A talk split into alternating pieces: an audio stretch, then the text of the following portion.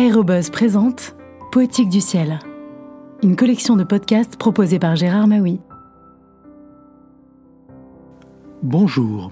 Valérie André a dédié son livre de souvenirs, extrait de son carnet de vol, à tous les blessés que les appareils de la section hélicoptère ont évacués, à tous ceux qui combattaient dans la forêt et dans la rizière indochinoise, à ceux qui tenaient bon dans les petits postes et auxquels Ventilateur rendait visite.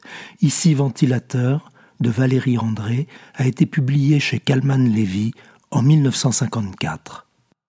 L'aube du 1er janvier 1953 est pareille à celle d'un jour quelconque de l'an passé. L'air est transparent et Conoy signale qu'il y a dix blessés à évacuer. Ni la guerre ni la nature n'ont changé en une nuit. L'adjudant-chef pilote Papon pourra participer à l'évacuation avec son Morane 500. Le terrain en voie d'aménagement est en effet terminé. Après avoir reçu les instructions nécessaires, il part. En le voyant décoller, ignorante de ce qui se passe, je saute dans le hilaire. Partez aussi, il y a des blessés à Conoy, me crie un officier. Connaissant par cœur l'itinéraire, suivi cinq fois déjà, aller et retour, je vole tranquillement en coupant de ci de là au-dessus de la forêt. À six ou sept kilomètres de Conoy, un coup de feu claque. Est-ce le fait d'un tireur isolé? Euh, Je n'ai pas le temps de me poser la question et d'y répondre. Les armes automatiques crépitent. Les détonations des mortiers s'en mêlent. Pour amorcer son approche, le Hiller vient de perdre de l'altitude. Comment aurais-je pu me douter de la présence du Viet Minh dans le bosquet que je survole? Qui peut me secourir? Sur ma droite, mais à une certaine distance, deux birkats se laissent tomber l'un après l'autre et strafent. Beaucoup plus loin, dans la région de Dong, une seconde équipe de chasseurs est au travail.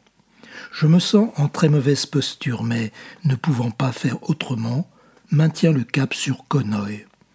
Lentement, l'hélicoptère sort du champ de tir et quelques secondes plus tard se pose près du Moran. Papon et quelques officiers m'entourent.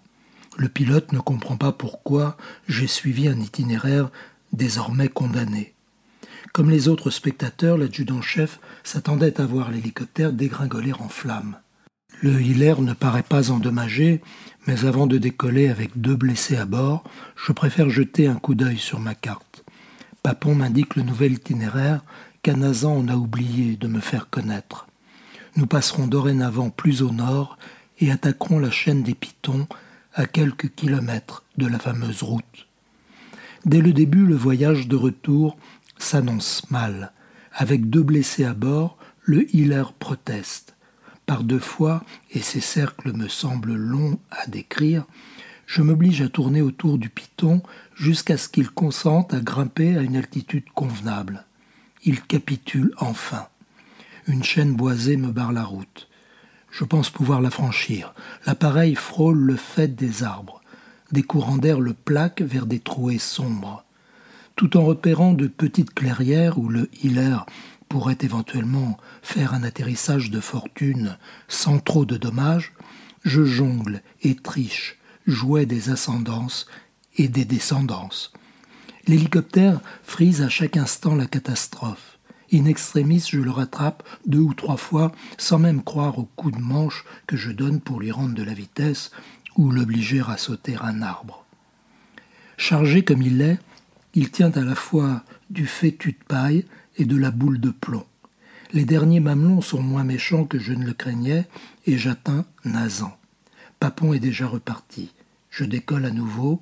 Alors que je descends vers la piste de Conoy, le Moran prend l'air avec son chargement.